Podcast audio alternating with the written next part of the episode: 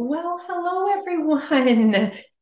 Uh, happy hello, hello, hello, hello. I should have uh, known what I wanted to say here. This is Alicia from the Let's Get Loud podcast with JNA. It is an A episode today, just me in my office on day two of my hangover from my trip to Ottawa. So I just thought I would come at you guys and chat a little bit about my trip. Um, the scale after my trip and just a little bit of an, an Alicia catch up. Okay, I even like brought my little folder so that I could remember what happened. Okay, so hi everyone. I don't know if you guys are updated, fully updated on every aspect of my life, but I just got back from a three day trip to Ottawa.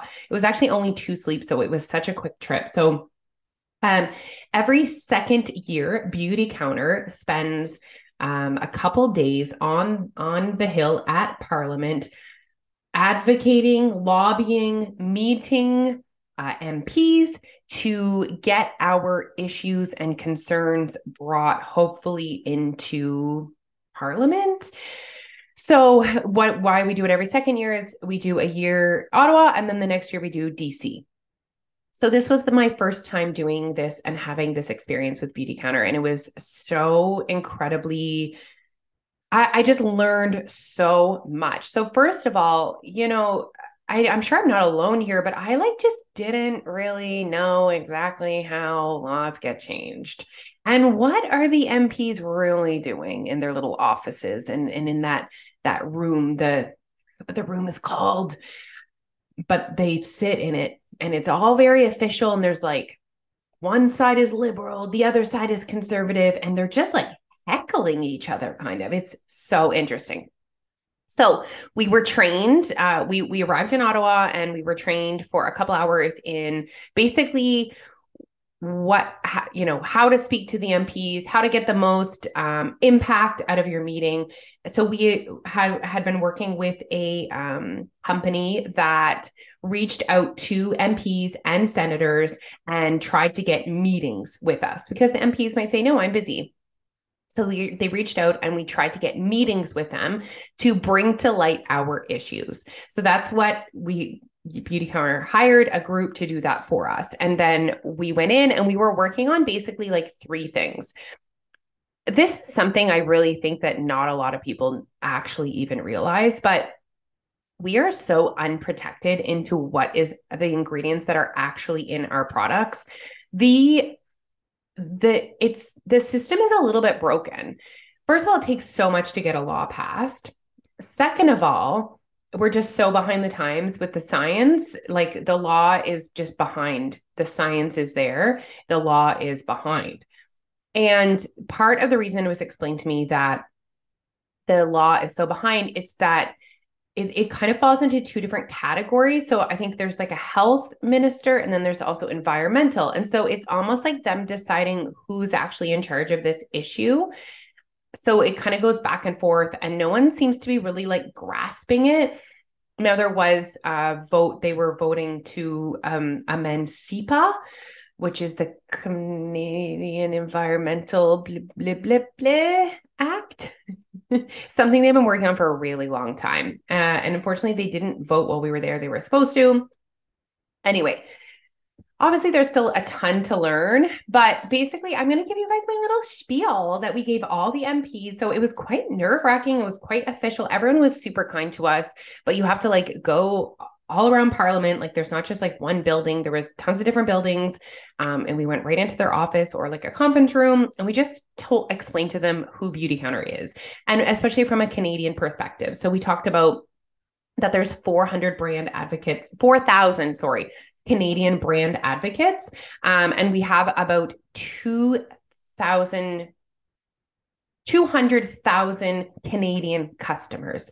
So we're just kind of wanting to show them that there are customers, there are people in Canada that are willing to pay money for products that are clean, that are responsibly sourced. What I think is so incredible about Beautycounter is that not only are we um not only are we asking for change, but we're actually doing the change. So right now in Canada, there's 600 ingredients that are not allowed in your products, and Beautycounter has taken that list above and beyond. And we have 2,800 ingredients that we will not allow in our products.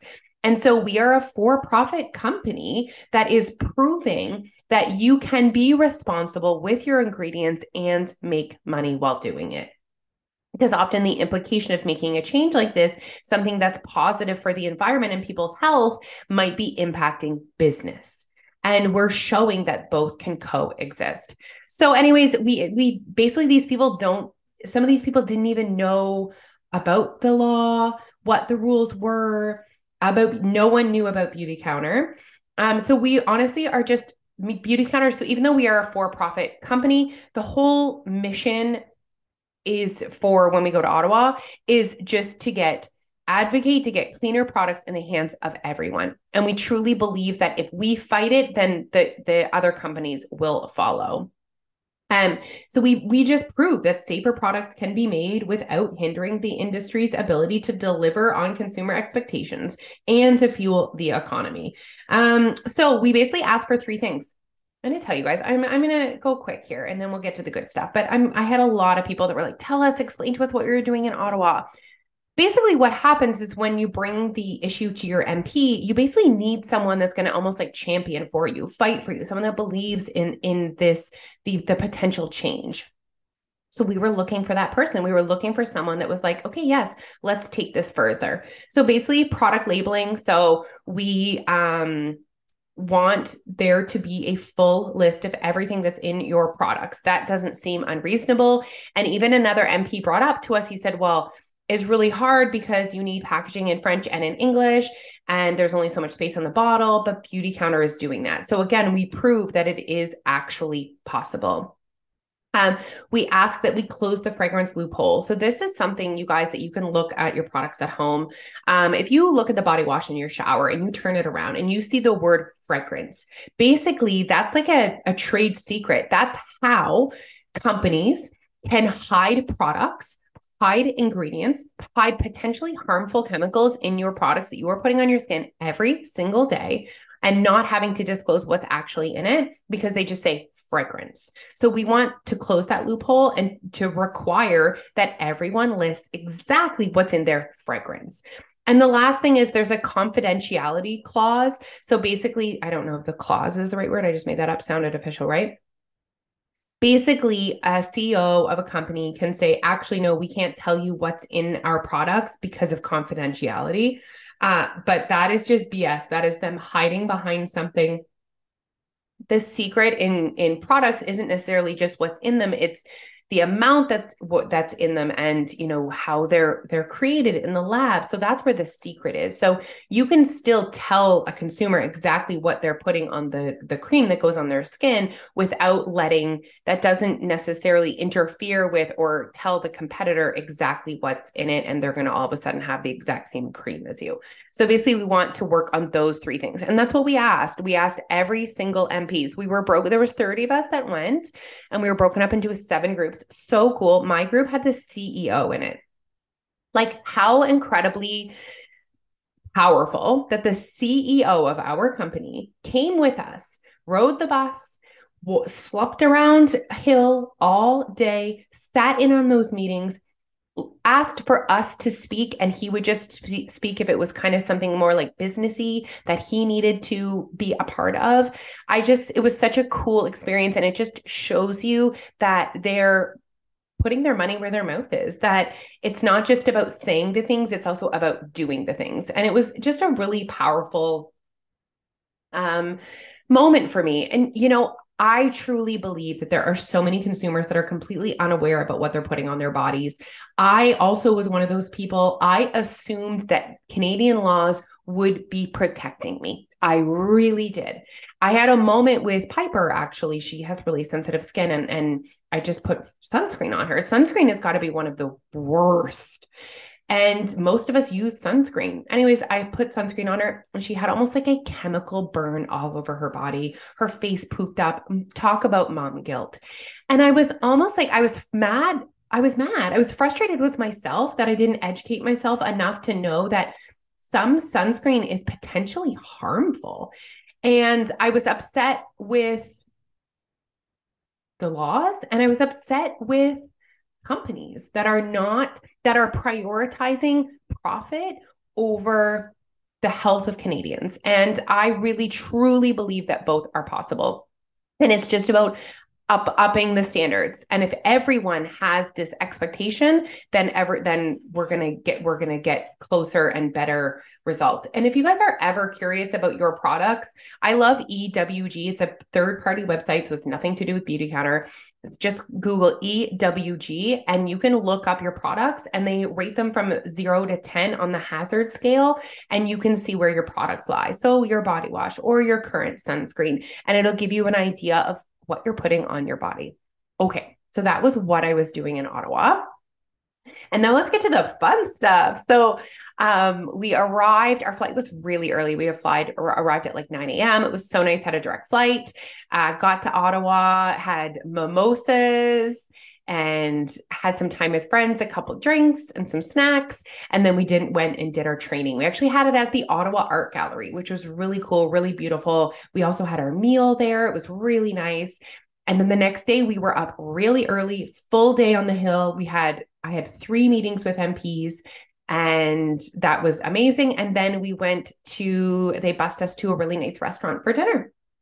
And so where where the fun all happened is so I'll tell you guys how I lost my shoes. Okay. so because if you follow me on Instagram, you're like, why? Basically, what happened, you guys, is I woke up.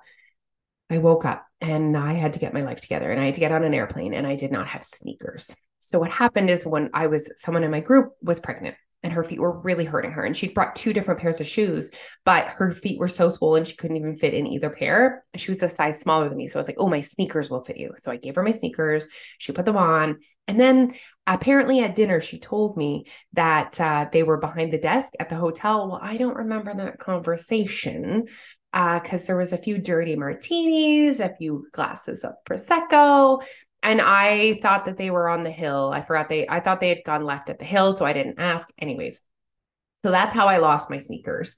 So I woke, I wake up in my hotel. It's 6 15 a.m. I'm like, oh shit, why is it light out?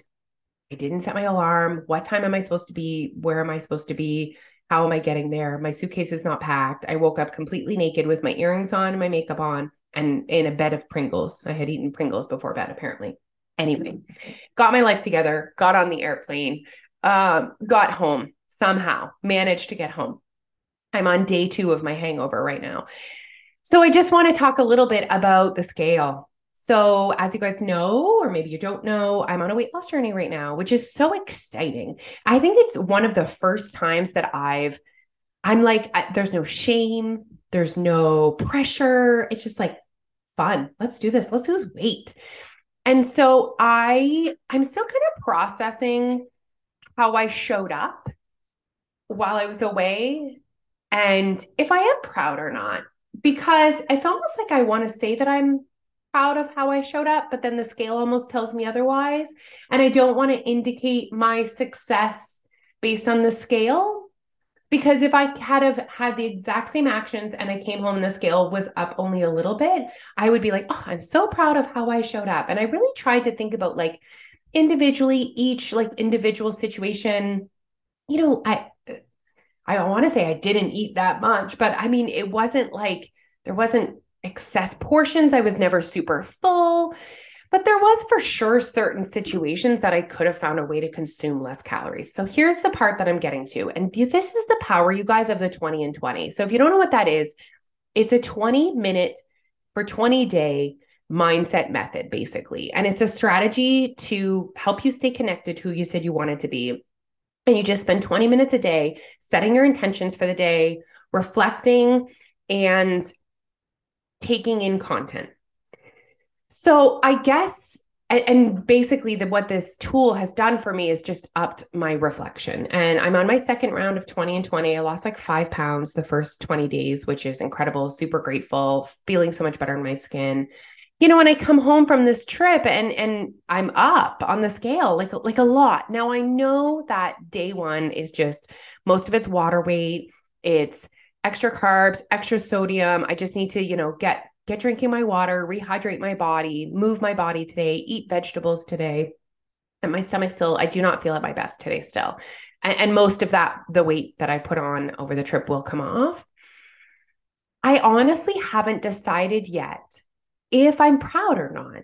I'll tell you what I I did I I didn't do. I didn't stay connected very well to my intentions of overall weight loss while I was away.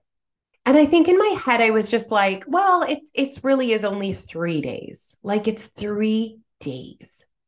And I was just really wanting to be present and in the moment of enjoying the experience.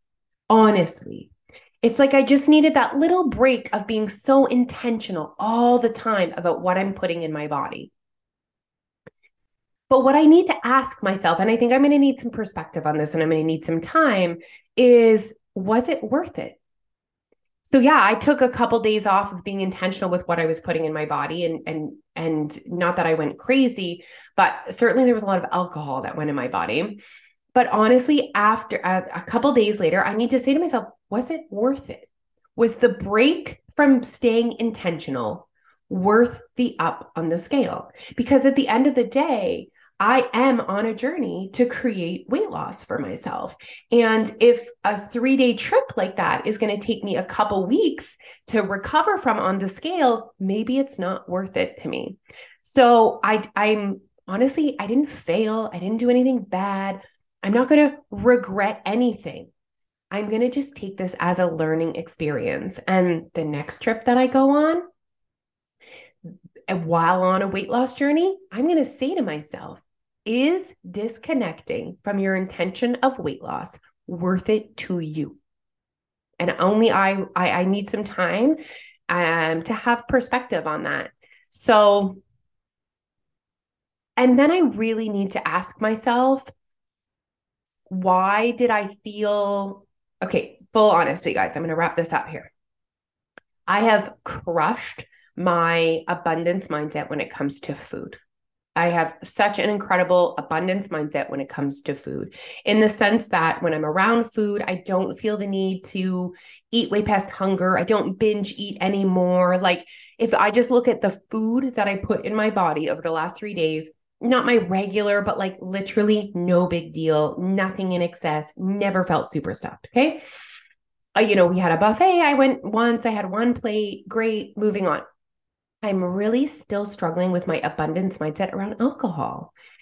And I, again, I don't know if I want to work on it. It happens so infrequent just on these trips. I'm telling you guys, all you can drink prosecco just hits different than prosecco and you go up to the to the bar and they're like can i make you a drink i'm like sure yes yes please sir and open bar just gets me so imagine it's like it's like buffet a free buffet and if you're struggling with your relationship with food, a free buffet, you're like, ooh, that's difficult for me to be reasonable. Well, that's where I'm at with alcohol. When it's when it's free alcohol, I struggle with my abundance mindset. And again, this is for me to reflect on.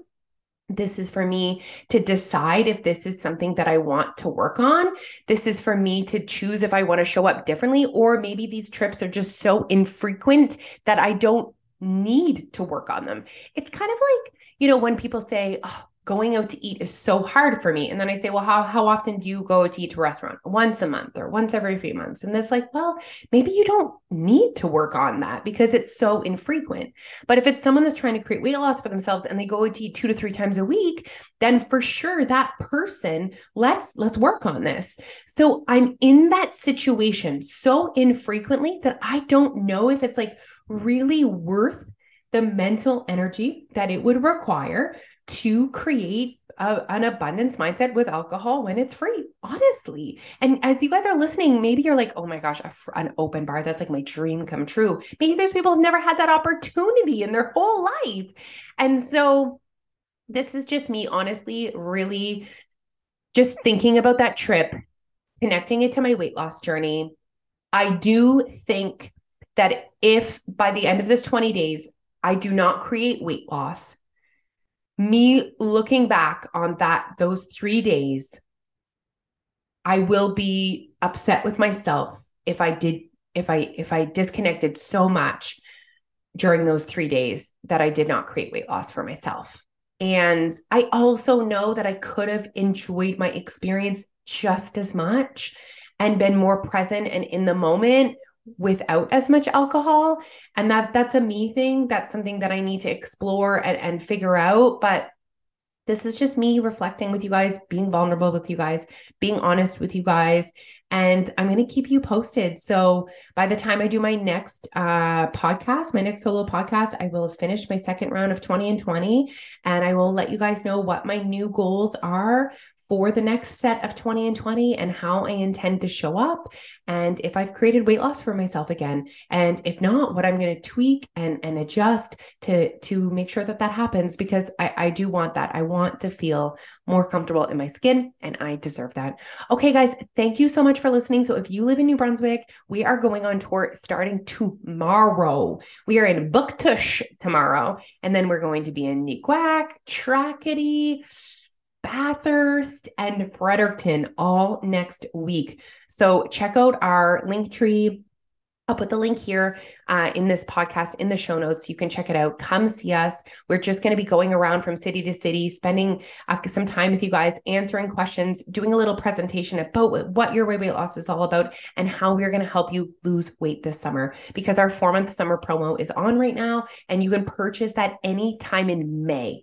But after May, it is all gone. So the four month promo is what we are um, promoting in our tour. So if you're interested in that, again, the link I will put in the show notes. Thank you guys for listening. Have an amazing day. Let's hope tomorrow I am not still hungover.